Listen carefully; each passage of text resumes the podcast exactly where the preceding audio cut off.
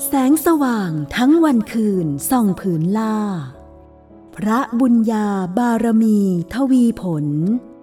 พระราชดำริไร้พรมแดนแคว้นสากล เฉลิมพระชนมงคลชัย ใจศรัทธา พระราชกิจสริดสุขทุกถิ่นฐาน เทิดแก่นสารพระราชธรรมเลิศล้ำค่า องค์พระมหากษัตริย์นักพัฒนา ตราบดินฟ้าพระเกียรติมั่น นิรันดร์การ 5 ธันวาคม วันคล้ายวันพระราชสมภพ พระบาทสมเด็จพระบรมชนากาธิเบศรมหาภูมิพลอดุลยเดชมหาราช บรมนาถบพิตรข้าพระพุทธเจ้า คณะผู้บริหารและพนักงานไทย PBS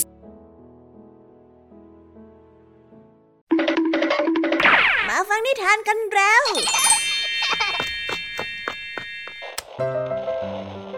คุณกำลังรับฟังไทย PBS Radio ต่อจากนี้ไปขอเชิญทุกทุกท่าน รับฟังรายการ นิทานแสนสนุกสุดหันษา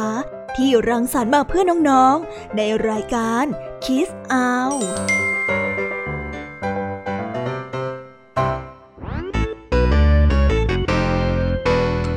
สวีดัสสวัสดีน้องๆ ชาวรายการคิสอาวทุกๆ คนนะคะ วันนี้พี่แยมมี่กับผองเพื่อน ก็ได้เตรียมนิทานสนุกๆมาเล่าให้กับน้องๆได้ฟัง เพื่อเปิดจินตนาการ แล้วก็ตะลุยไปกับโลกแห่งนิทานนั่นเอง น้องๆอยากจะรู้กันแล้วหรือยังคะ ว่าวันนี้พี่แยมมี่และผองเพื่อนได้เตรียมนิทานเรื่องอะไรมาฝากน้องๆกันบ้าง เอาละค่ะ เราไปเริ่มต้นกันที่นิทานของคุณครูไหว วันนี้นะคะ คุณครูไหวได้จัดเตรียมนิทานทั้งสองเรื่องมาฝากพวกเรากันค่ะ ในนิทานเรื่องแรกของคุณครูไหว มีชื่อเรื่องว่าร่มพระเจ้าโซโลมอน ต่อกันด้วยเรื่องระฆังของพระราชาส่วนนิทานของทั้งสองเรื่องนี้จะเป็นอย่างไร และจะสนุกสนานมากแค่ไหน น้องๆต้องรอติดตามรับฟังกันในช่องของคุณครูไหวใจดีกันนะคะ ส่วนนิทานของพี่ยามีในวันนี้ได้จัดเตรียมมาฝากน้องๆกันสองเรื่อง แต่น้องๆ อย่าเพิ่งเสียใจไปนะคะ ว่าทำไมวันนี้ถึงมีแค่สองเรื่อง แต่พี่แยามีนี่ขอ confirm ความสนุกเลยค่ะ ว่าไม่แพ้คุณครูหายอย่างแน่นอน นิทานของเราในวันนี้มากันในชื่อเรื่องว่า แมงมุมกู้บัลลังก์ต่อกันด้วยเรื่อง แมงมุมกู้เอกราช ส่วนเรื่องราวของนิทานทั้งสองเรื่องนี้จะเป็นอย่างไร จะสนุกสนานสู้คุณครูไหวเหมือนกับที่พี่แยามีบอกได้หรือเปล่านั้น น้องๆต้องไปรอติดตามรับฟังกันในช่วงพี่ยามีเล่าให้ฟังกันนะคะ ส่วนนิทานสุภาษิตในวันนี้ ลุงทองดีกับเจ้าจ้อยของเราก็ได้เตรียมสำนวนไทย ที่ให้ความสนุกสนานมาฝากน้องๆกันอีกเช่นเคยค่ะ และในวันนี้ลุงทองดีกับเจ้าจ้อย ก็ได้เตรียมสำนวนที่ว่า น้ำน้อยย่อมแพ้ไฟมาฝากกัน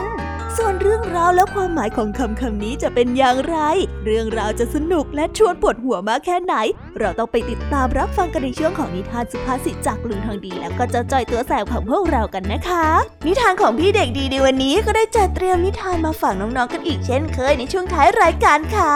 และในวันนี้นะคะ พี่เด็กดีได้เตรียมนิทานเรื่องปอปลามาฝากพวกเรากันค่ะ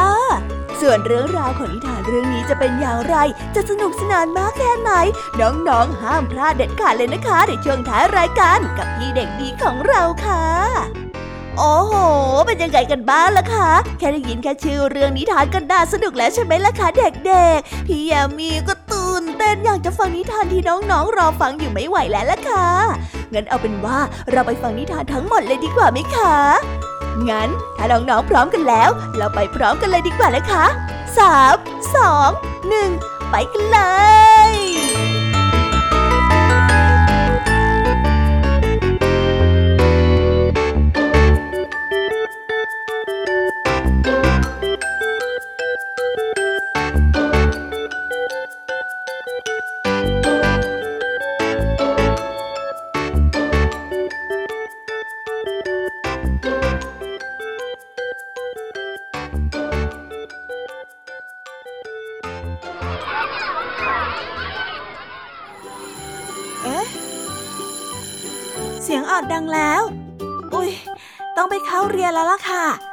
รอช้า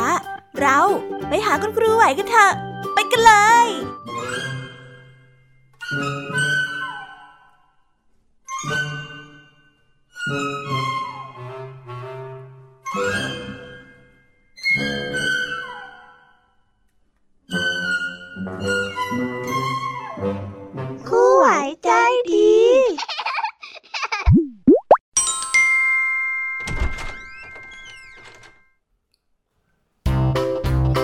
สวัสดีค่ะเด็กๆ วันนี้นะคะก็กลับมาพบกับคุณครูไหวกันอีกเช่นเคยค่ะ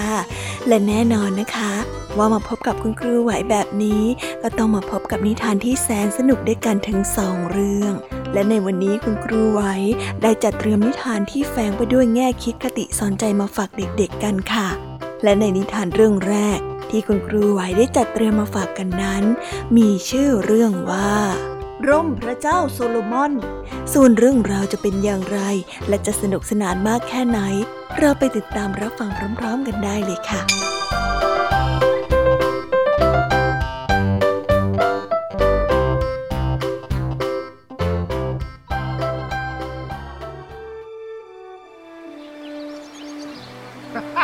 ครั้งหนึ่ง พระเจ้าโซโลมอนได้พาทหารและขุนนางเดินทางข้ามทะเลทราย เพื่อกลับพระนคร ระหว่างทางอากาศร้อนมาก พระอาทิตย์ก็ฉายแสงจ้าอย่างไม่ปราณี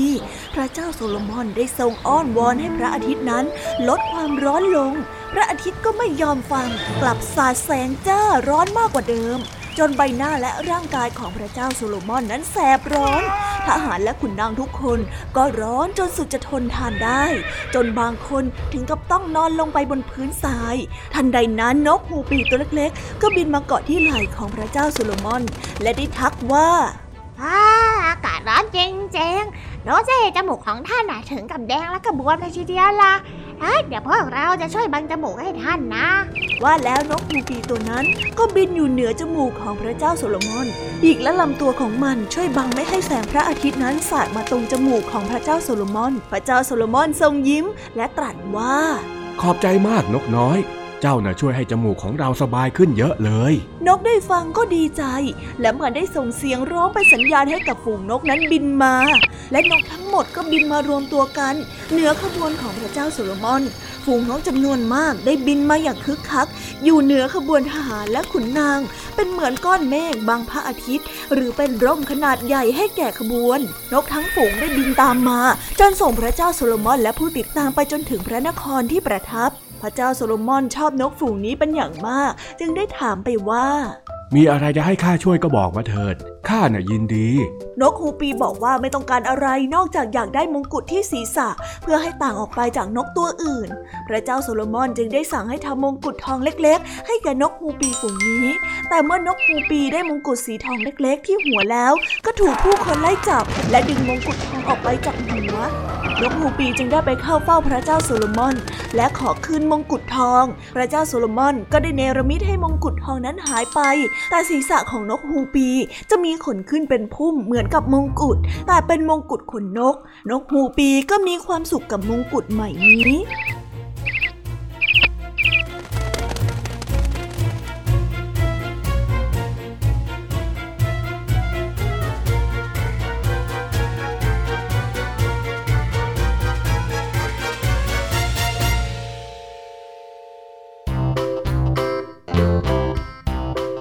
และก็จบกันไปเป็นที่เรียบร้อยแล้วนะคะสำหรับนิทานในเรื่องแรกของคุณครูไหว เป็นไงกันบ้างคะเด็กๆ สนุกกันหรือเปล่าคะ ถ้าเด็กๆสนุกกันแบบนี้เนี่ย งั้นเราไปต่อกันในนิทานเรื่องที่สองของคุณครูไหวกันต่อเลยนะ ในนิทานเรื่องที่สองของคุณครูไหว คุณครูไหวขอเสนอนิทานเรื่อง ระฆังของพระราชาส่วนเรื่องราวจะเป็นอย่างไร เราไปติดตามรับฟังกันในนิทานเรื่องนี้พร้อม ๆ กันเลยค่ะ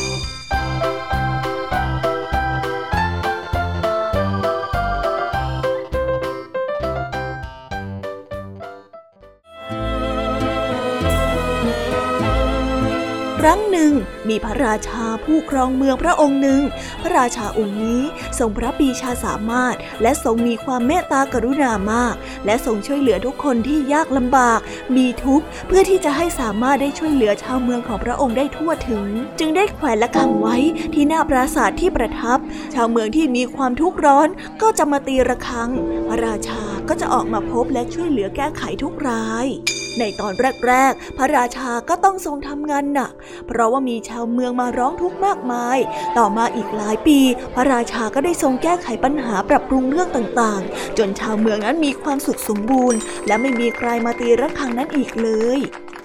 วันหนึ่งพระราชาได้เสด็จผ่านหน้าปราสาททรงเห็นสายตีละครังเก่าเปื่อย จึงได้ตรัสกับยามผู้ที่เฝ้าประตูว่า สายเชือกสำหรับตีละครังเนี่ย มันเปื่อยเต็มทีแล้วนะ และเชือกที่จะต้องใช้ตีระฆังเนี่ยก็จะต้องมีอยู่ตลอดเวลา เพราะว่าอาจจะมีใครเดือดร้อนมาตีระฆังเวลาไหนก็ได้ เจ้าช่วยเปลี่ยนให้ด้วยล่ะ ยามเฝ้าประตูได้ทูลว่า ขณะนี้ชาวเมืองทุกคนมีความสุขมากแล้ว ไม่มีคนมาตีระฆังเป็นเวลานานหลายปี สมควรที่จะนำระฆังนี้ออกไปได้แล้ว แต่พระราชาไม่ทรงเห็นด้วย และทรงย้ำให้ยามผู้นั้นมาเปลี่ยนเชือกโดยจะต้องให้มีเชือกระฆังห้อยอยู่ตลอดเวลาพยาค่ะฟาบาทและแล้วพระราชาก็ได้เสด็จไป ยามเฝ้าประตูได้จับดูสายเชือกระฆัง พอจับเชือกก็ขาดเพราะว่า เปื่อยมาก ยามตกใจมาก เพราะกว่าจะไปหาเชือกใหม่ที่ตลาด ก็ต้องใช้เวลาอีกนานหลายวัน จึงได้นำฟางมาถักไว้เป็นสาย และนำไปแขวนไว้แทนที่เชือกแทนวันรุ่งขึ้นขณะที่ยามไปที่ตลาด พื่อที่จะไปหาซื้อเชือกนั้น ก็ได้ยินเสียงระฆังร้องทุกดังขึ้น เขาจึงได้รีบวิ่งไปที่ปราสาทชาวเมืองไม่ได้ยินเสียงระฆังร้องทุกมาเป็นเวลานานแล้ว ก็แปลกใจ ต่างก็พากันวิ่งตามยามที่เฝ้าปราสาทไป พระราชาได้ทรงมาถึงหน้าปราสาท ก็เห็นม้าแกะตัวหนึ่งกำลังเคี้ยวฟางที่นำมาผูกแทนเชือกนั้นอยู่ฟางนั้นแกว่งไปแกว่งมาทำให้เกิดเสียงระฆัง พระราชาจึงได้ตรัสถามว่าม้าตัวนี้เป็นของผู้ใด พ่อค้าผู้ร่ำรวยผู้หนึ่งก็ได้ตอบว่า นี่เป็นม้าลากรถของตน แต่เนื่องจากแก่ใช้การไม่ได้ จึงได้ปล่อยไป พระราชาจึงได้ตรัสว่า ม้าตัวนี้ลำบากมาก และอดอยากถึงกับต้องมากินฟางนี้ และเท่ากับได้ร้องทุกข์ต่อพระองค์ พระราชาจึงได้สั่งให้ทหารนำม้านี้ไปเลี้ยง และลงโทษปรับพ่อค้าผู้ที่ร่ำรวย แต่ไม่ดูแลสัตว์เลี้ยงของตน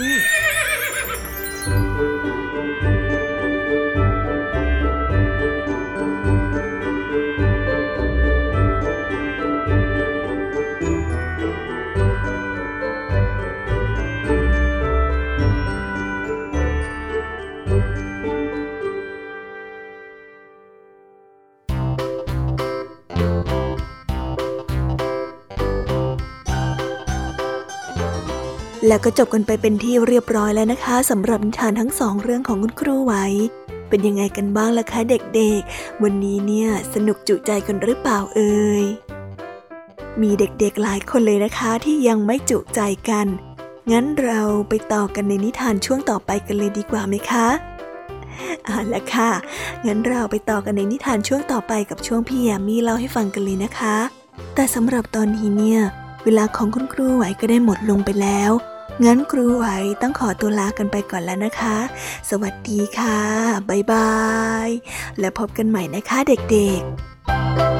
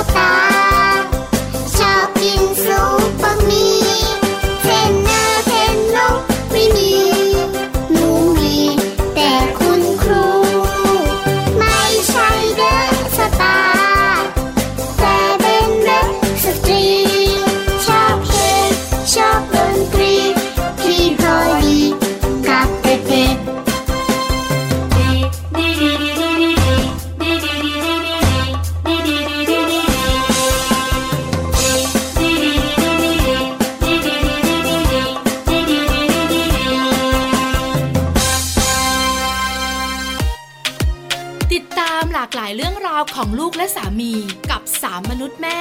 นิธิดาแสงสิงแก้ว ปาริตามีซัพ์และสัสิธรสินพักดี ในรายการมัมแอนเมาส์ทุกวันจันทร์ถึงวันศุกร์เวลา 8 นาฬิกาถึง 9 นาฬิกาทางไทย PBS ดิจิตอล Radio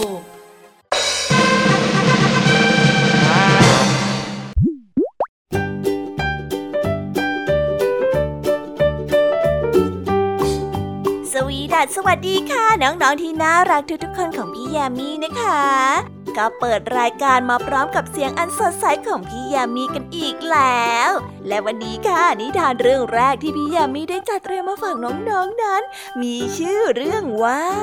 แมงมุมกู้บัลลังก์ส่วนเรื่องราวจะเป็นอย่างไรจะสนุกสนานมากแค่ไหน เราไปติดตามรับฟังพร้อม ๆ กันได้เลยค่ะ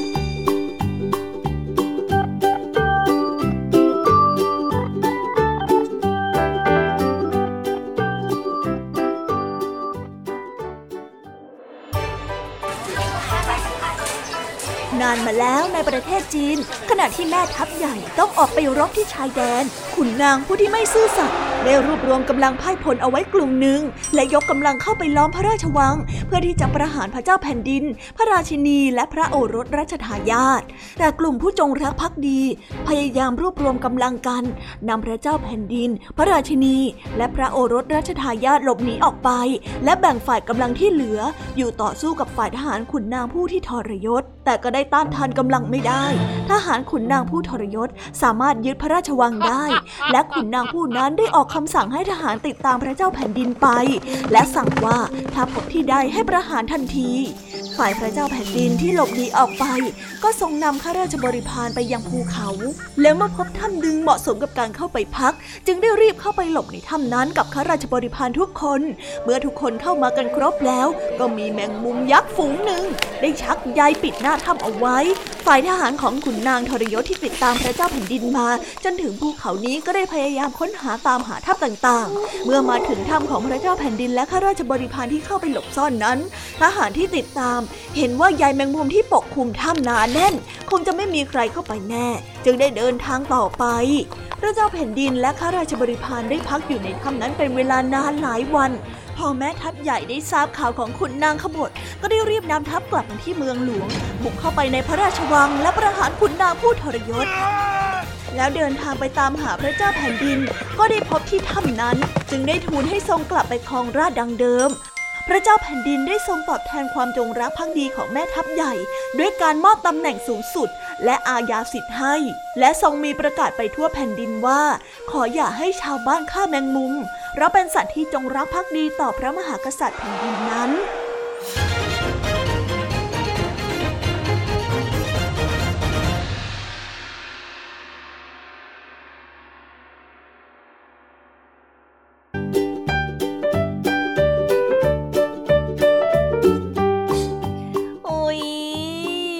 บนิทานเรื่องแรกของพี่ยามีกันลงไปแล้วอะเผิ่แป๊บแป๊บเดียวเอ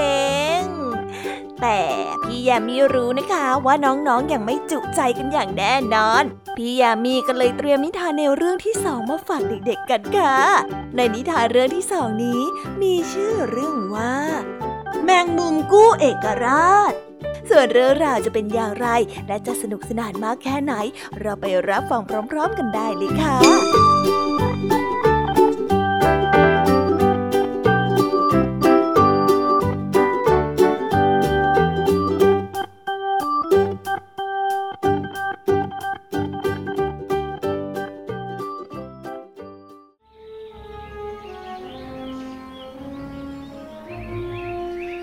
มัยก่อนประเทศสกอตแลนด์ เป็นประเทศเอกราช และมักจะมีสงครามกับประเทศอังกฤษอยู่บ่อยๆ ครั้งหนึ่งกองทัพอังกฤษนั้นมีชัยชนะในการสู้รบ ได้นำทัพเข้าไปยึดเมืองหลวงของสกอตแลนด์ได้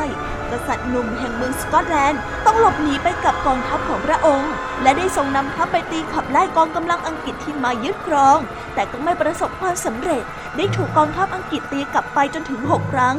รั้งที่ 6 กษัตริย์หนุ่มได้พ่ายแพ้อย่างหนัก จนเหลือแต่พระองค์เดียว ทรงไปพักที่บ้านของชาวนาแห่งหนึ่ง สามีภรรยาชาวนาก็ได้ให้ที่พักแอบซ่อน กษัตริย์หนุ่มได้ทรงท้อพระทัยเป็นยิ่ง และคิดว่าจะหลบหนีไปที่ประเทศอื่นได้เลิกความคิดที่จะกอบกู้เอกราชของประเทศคืนมาแล้ว วันหนึ่งขณะที่กษัตริย์หนุ่มได้ไปประทับอยู่ที่โรงนาของชาวนานั้น ทรงเห็นแมงมุมตัวหนึ่งชักใย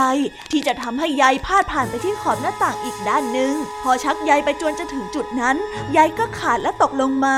แมงมุม ยังคงเริ่มชักใยใหม่ และตกลงมาเช่นนั้นอยู่ทุกครั้ง เป็นแบบนี้อยู่หกครั้ง พอถึงครั้งที่เจ็ดใยนั้นก็มาจดกับอีกด้าน และแมงมุมตัวนั้นก็สามารถชักใยขึงได้อย่างเต็มที่ กษัตริย์หนุ่มได้เฝ้ามองดูการชักใยของแมงมุม และได้เกิดความคิดว่าแมงมุมทำไม่สำเร็จถึงหกครั้ง แต่ก็ยังไม่ท้อ และมาทำให้สำเร็จในครั้งที่เจ็ดได้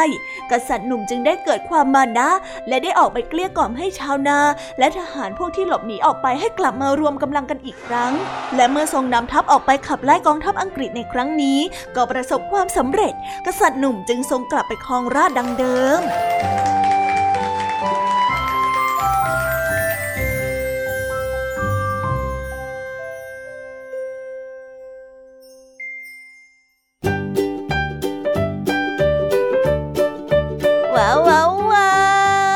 บกันไปเป็นที่เรียบร้อยแล้วนะคะสำหรับนิทานของพี่ยามีเป็นไงกันบ้างคะเด็กๆ ได้ข้อคิดหรือว่าคติสอนใจอะไรกันไปบ้าง อย่าลืมนำไปเล่าให้กับเพื่อนๆที่โรงเรียนได้รับฟังกันด้วยนะคะ แต่สำหรับตอนนี้เนี่ยเวลาของช่วงพี่ยามีเล่าให้ฟังก็หมดลงไปแล้วล่ะค่ะ พี่ยามีก็ต้องขอส่งต่อน้องๆ ให้ไปพบกับลุงทองดีแล้วก็เจ้าจ้อยในช่วงต่อไปกันเลย เพราะว่าตอนนี้เนี่ยลุงทองดีกับเจ้าจ้อยอะบอกว่าให้ส่งน้องๆมาในช่วงต่อไปเร็ว อยากจะเล่านิทานจะแย่แล้วเอาละค่ะ งั้นพี่ยามีต้องขอตัวลากันไปก่อนแล้วนะคะ เดี๋ยวกลับมาพบกันใหม่ บ๊ายบาย ไปหาลุงทองดีกับเจ้าจอยกันเลยค่ะ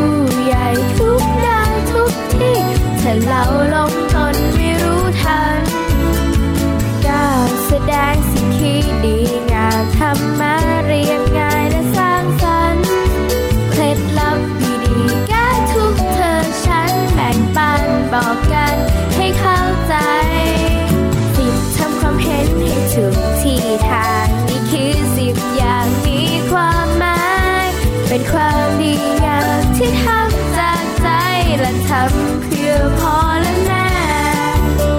ทำให้พ่อและแม่ จะทำเพื่อพ่อและแม่ และทำด้วยใจจริงแท้ This is Thai PBS Podcasts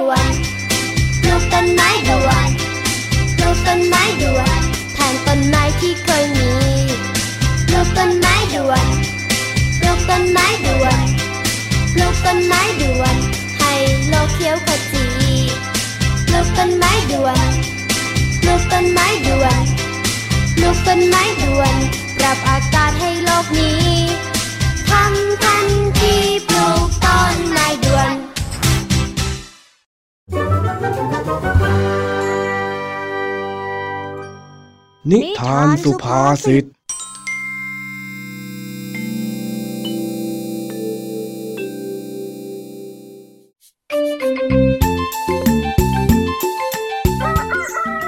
เช้าวันนี้อากาศหนาวจัดเจ้าจ้อยที่มานอนบ้านลุงทองดี ก็งองแงจะไม่ไปโรงเรียน เพราะไม่อยากอาบน้ำตอนเช้า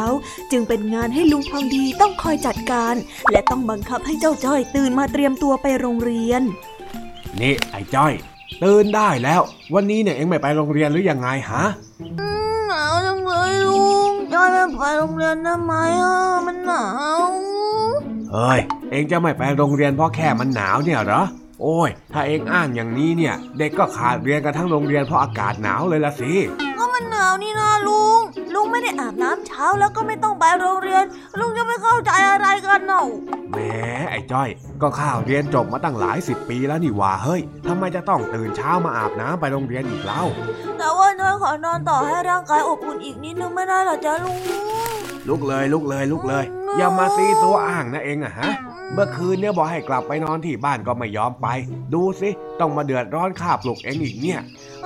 อก็จ้อย ขี้เกียจอาบน้ำมันลุง น้ำมันเย็นมากเลยนะขืนจ้อยตักมาอาบแล้วจ้อยช็อกตายขึ้นมาจะทำยังไงเล่า เฮ้ย เองนี่ก็คิดมากนะ มันก็หนาวแค่ขันแรกเท่านั้นแหละ ขันที่สองก็ปรับอุณหภูมิได้แล้ว อืมไม่เอาอะลุงจ้อยหนาว เดี๋ยวจ้อยขอไปโรงเรียนสายๆก็ได้นะนะนะนะนะนะ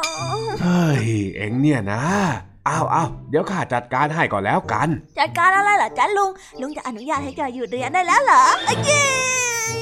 อ้ยไม่ใช่โว้ยก็เองบอกว่าเองไม่อยากไปโรงเรียน เพราะว่าไม่อยากอาบน้ำเพราะว่าน้ำมันเย็นข้าก็เลยจะเตรียมน้ำให้เองอาบยังไงเล่าแล้วลุงจะเตรียมยังไงล่ะลุงขึ้นชื่อว่าน้ำในตอนเช้าของหน้าหนาวตักมาจากไหนก็เย็นและเยือกทั้งนั้นแหละลุงแหม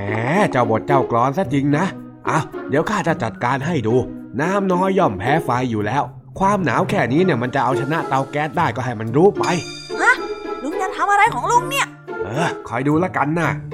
แล้วลุงทองดีก็นำหม้อใส่น้ำเย็นแล้วนำน้ำไปต้มให้เดือด จากนั้นก็นำมาผสมกับน้ำเย็นในถังทำให้ได้น้ำอุ่นๆพอดี เหมาะที่จะอาบได้ แล้วจึงเรียกเจ้าจ้อยไปอาบน้ำมานี่ไอ้จ้อยข้าเตรียมน้ำมาเองอาบเรียบร้อยแล้วฮะน้ำอะไรของลุงเนี่ยอืออือน้ำอุ่นจังเลย ก็ใช่นะสิ นี่แหละน้ำอุ่น เองจะได้ไม่อ้างว่าหนาวจนไม่อยากไปโรงเรียนอีกยังไงล่ะ ว่าแต่ลุงทองดีพูดอะไรเหรอจ๊ะ น้ำน้อยแพ้ไฟอะไรสักอย่างเนอะจ๊ะจอยไม่ค่อยเข้าใจเท่าไหร่อ๋อ น้ำน้อยย่อมแพ้ไฟ เป็นสำนวนไทยที่หมายถึง ฝ่ายข้างน้อยก็ย่อมแพ้ฝ่ายข้างมากนะ ในกรณีนี้ น้ำเย็นเป็นฝ่ายที่มีน้อย ส่วนฝ่ายที่ต้มน้ำจนเดือดน่ะมีมากกว่า พอเอาน้ำเย็นกับน้ำเดือดมาผสมกันก็เลยได้น้ำอุ่นให้เองอาบนี่ยังไงเล่าอืมอย่างนี้นี่เองลุงทองดีนี่ สุดยอดไปเลย ไม่ต้องมาลีลาไม่ต้องมาลีลา มาอาบน้ำเลยนะ จะได้รีบแต่งตัวไปโรงเรียน แต่ถึงจะเป็นน้ำอุ่น แต่จอยก็ยังทำใจไม่ได้อยู่ดีอะอืมเฮ้ย มันจะไปยากอะไรกันฮะ มันก็หนาวแค่ขันแรกเท่านั้นแหละ อือข้าตักน้ำขันแรกทิ้งให้เองแล้ว ทีนี้ก็ตาเองอาบขันที่สอง แค่นี้ก็ไม่หนาวแล้วเนี่ยเห็นไหมแหม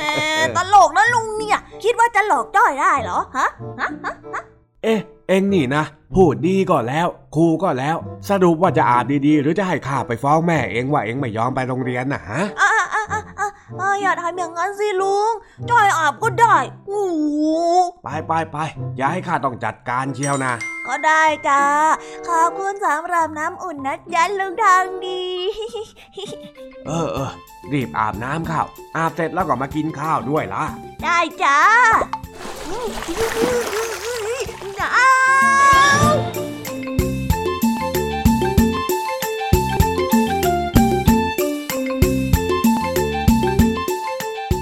จบไปแล้วนะคะสำหรับนิทานสุภาษิตสนุกสนุกจากลุงทองดี และก็จอจอยจอบปัญหาของเรา แต่เดี๋ยวก่อนนะคะน้องๆอย่าเพิ่งรีบไปไหนนะคะ เรายังมีนิทานแสนสนุกจากน้องเด็กดีมารอน้องๆอยู่แล้ว ถ้าน้องๆพร้อมกันแล้ว เราไปฟังนิทานจากพี่เด็กดีกันเลยค่ะ「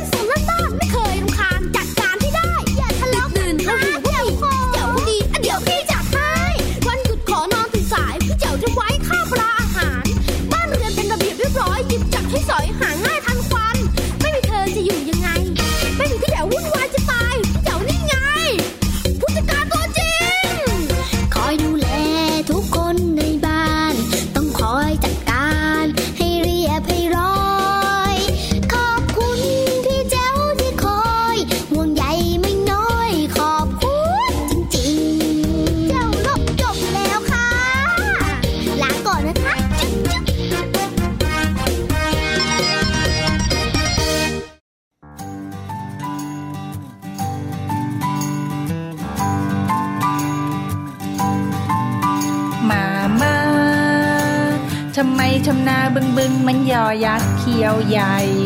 หนูกลวยไปหมดแล้วป้าป้าทำไมทำนายนยนมันลอลิงคิงคอง หน้าหมอบไปหมดแล้ว แอบมองเงินกันแน่เลย อย่ามัวชอเฉยชอเฉยมาเกี่ยวก้อยกันดีกันนะป้าป้าตะโกนเสียงดังไม่ดีไม่ดีเดี๋ยวคอคนเจ็บ ต้องงอน้ำมะนาว มามาจานข้าวทวางแรงๆไม่ดีไม่ดีเดี๋ยวจอชานแต่เอาพรุ่งนี้ต้องไปโรงเรียนแต่เช้านอนหนูจะเข้านอนตั้งแต่หัวค่ำนอนกันนะ ดีกันนะ ดีกันนะ ดีกันนะ ดีกันนะ ดีกันนะ ดีกันนะ ดีกันนะ ดีกันนะ จุ๊บจุ๊บจุ๊บจุ๊บมามาทำไมทำนาบึงบึงมันยอยักษ์เขียวใหญ่ หนูกลวยไปหมดแล้วป้าป้าทำไมทำนายนยนมันลอลิงคิงคอง หน้าหมอบไปหมดแล้ว แอบมองเงินกันแน่เลย อย่ามัวชอเฉยชอเฉยมาเกี่ยวก้อยกัน ดีกันนะป้าป้าตะโกนเสียงดังไม่ดีไม่ดีเดี๋ยวคอคนเจ็บ ต้องงอน้ำมะนาวมามาจานข้าวทวางแรงๆไม่ดีไม่ดี เดี๋ยวจอชานแต่เอาพรุ่งนี้ต้องไปโรงเรียนแต่เช้านอนหนูจะเข้านอนตั้งแต่หัวค่ำนอนกันนะ ดีกันนะ ดีกันนะดี กันนะ ดีกันนะ ดีกันนะ ดีกันนะ ดีกันนะ ดีกันนะ จุ๊บจุ๊บ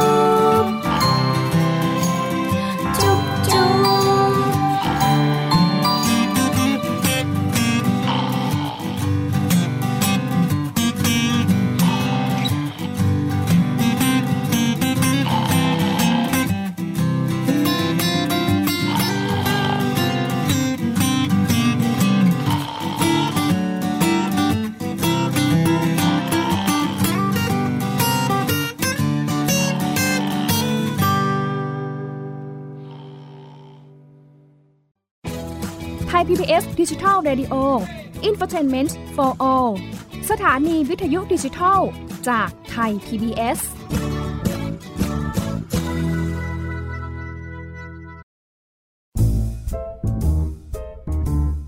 นิทานเด็กดี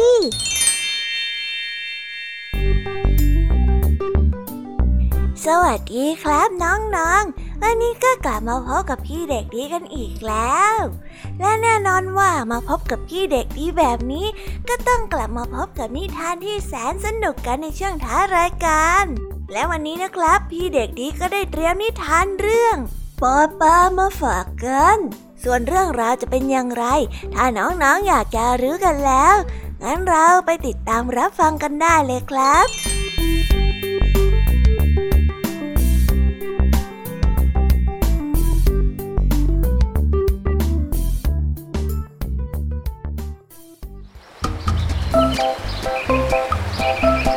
ปลาช่อนหนุ่มได้อาศัยอยู่ในหนองน้ำเล็กๆมีก็กกขึ้นหนาแน่น จนมองแทบไม่เห็นผิวน้ำปลาช่อนได้คิดว่าตัวเองนั้นเก่งที่สุดในหนองน้ำนั้น บางครั้งมันก็เที่ยวได้ไล่งับปลาตัวอื่นๆไม่รู้แม้แต่ลูกออส จนใครต่อใครไม่กล้าที่จะว่ายน้ำเข้ามาใกล้กับมันยิ่งมีความกลัวปลาช่อนนั้นก็ยิ่งดีใจแล้วก็ได้ใจ มันเผลอไปว่า โลกทั้งใบมีแค่หนองน้ำเล็กๆที่มันอาศัยอยู่เท่านั้น วันหนึ่งฝูงนกแตกตื่นกันใหญ่ เจ้าปลาช่อนได้ว่ายน้ำวนไปวนมาอย่างสงสัยหนีแล้วพวกเราหนีแล้วอ้าอ้าอ้าฝูงปลาสลิดได้ตะโกนบอกกับเพื่อนเพื่อน เกิดอะไรขึ้นนะมันมันมีนกมีนกกินตาตาแถวนี้อันนี้หนีกันเถอะหนีก่อนแค่นก นกก็ต้องอยู่บนฟ้าสิ จะมาเก่งในน้ำเท่าปลาอย่างพวกเราได้ยังไงกันๆปลาน้อยได้พูดขึ้นอีก แต่นี่มันนกกินปลานะไม่มีใครทำอะไรข้าได้หรอก เพราะว่าข้าแหละเก่งที่สุดในหนองน้ำแห่งนี้ ข้าไม่ไปสักหรอกพวกเจ้าจะไปก็ไปเถอะ เมื่อพูดจบปลาช่อนก็ได้ว่ายน้ำวนไปทั่วอย่างไม่เกรงกลัว มันไม่เคยเห็นนกที่กินปลามาก่อน มันจึงไม่รู้ตัวว่ากำลังเผชิญกับอันตรายครั้งใหญ่หลวง นอกจากที่จะไม่กลัวแล้ว เจ้าปลาพวกงอเขาก็ยังคิดอีกว่านกกินปลานั้นก็คงเป็นนกตัวเล็กๆ เหมือนกับนกกระจอกที่เคยเห็น มันได้เที่ยวบอกใครต่อใครว่า ถ้ามันเจอศัตรูผู้มาใหม่ มันจะพ่นน้ำใส่ให้ปีกเปียกจนบินไปไม่ได้เลยทีเดียว และขณะที่ว่ายน้ำเล่นอย่างเพลินใจ โดยที่ไม่คิดจะระวังตัวพลันองเล็บคู่หนึ่งก็จิกเข้าที่หลังของมัน เจ้าปลาช่อนนั้นพยายามดิ้นรนเอาตัวเองรอด แต่ดิ้นยังไงก็ดิ้นไม่พ้นกลองเล็บอันแหลมคม พอยิ่งดิ้นก็ยิ่งจิก ยิ่งดิ้นอีกก็ยิ่งจิกแน่นเข้าไปอีก มันได้เริ่มอ่อนแรง ในช่วงเวลาที่มันได้ถูกยกลอยขึ้นไปสูงสูง และนี่เป็นครั้งแรกที่มันได้เห็นว่าโลกภายนอกนั้นกว้างใหญ่กว่าหนองน้ำแค่ไหน แล้วสายตาของมันก็เหลือบไปเห็นนกกินปลาหลายตัว ที่มีปีกมหึมาทลายลงมาที่มัน โดยที่ไม่ทันได้สำนึกถึงคำเตือน เจ้าปลาช่อนผู้โง่เขานั้น ได้กลายเป็นอาหารอันโอชะของเหล่านกกินปลาผู้หิวโหยในที่สุด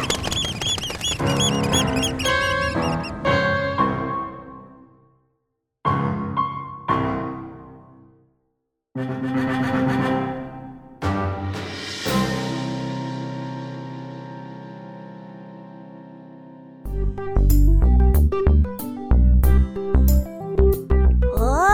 ้วก็จบกันไปเป็นที่เรียบร้อยแล้วนะครับสำหรับนิทานของพี่เด็กดีในวันนี้ เป็นยังไงกันบ้างล่ะครับน้องๆ สนุกกันหรือเปล่าเอ่ยถ้าน้องๆสนุกกันแบบนี้ เอาไว้วันหลังพี่เด็กดีจะจัดเตรียมนิทานที่แสนสนุกแบบนี้มาฝากกันอีกนะครับ แต่สำหรับวันนี้เวลาของพี่เด็กดีก็หมดลงไปแล้ว พี่เด็กดีก็ต้องขอตัวลาน้องๆกันไปก่อน แล้วพบกันใหม่นะครับ สวัสดีครับบ๊ายบาย เป็นเด็กดีของคุณพ่อคุณแม่นะครับ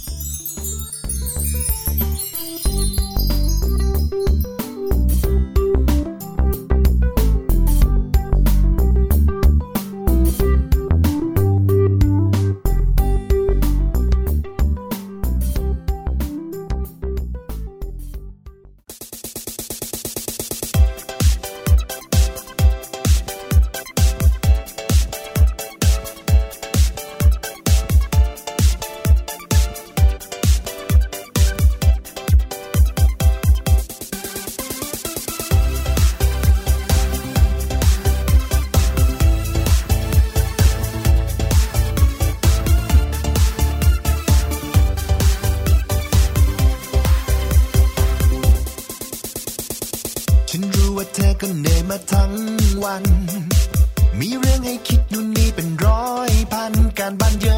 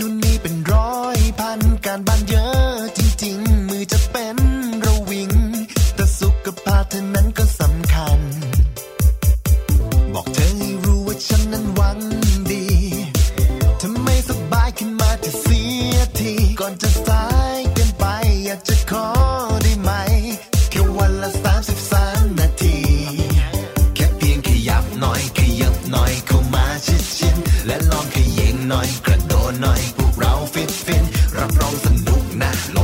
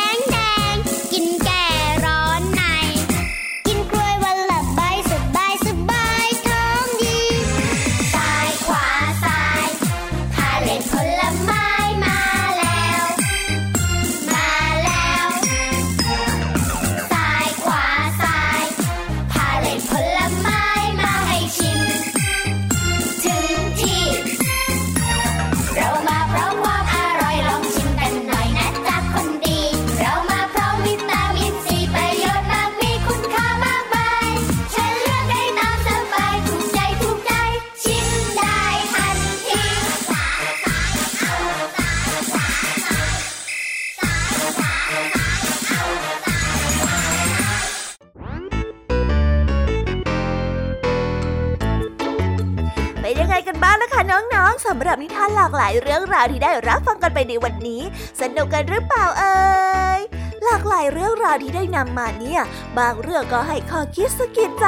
บางเรื่องก็ให้ความสนุกสนานเพลิดเพลิน แล้วแต่ว่าน้องๆเนี่ยจะเห็นความสนุกสนานในแง่มุมไหนกันบ้าง ส่วนพี่ยามีแล้วก็พ่องเพื่อนเนี่ยก็มีหน้าที่ในการนำนิทานมาส่งตรงถึงน้องๆแค่นั้นเองละค่ะ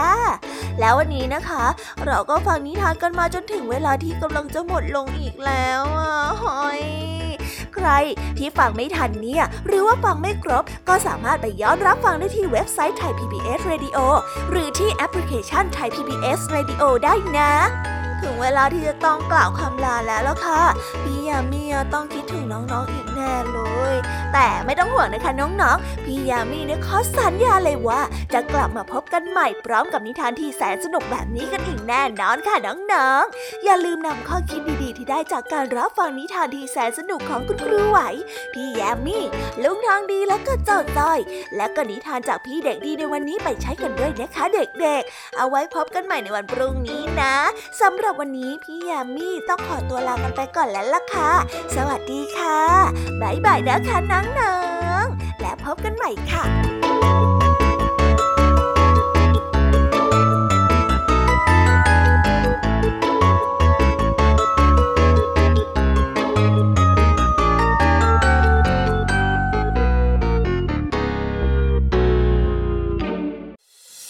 ติดตามรับฟังรายการย้อนหลังได้ที่เว็บไซต์และแอปพลิเคชันไทย PBS Radio ไทย PBS ดิจิทัล Radio วิทยุข่าวสารสาระ เพื่อสาธารณะและสังคม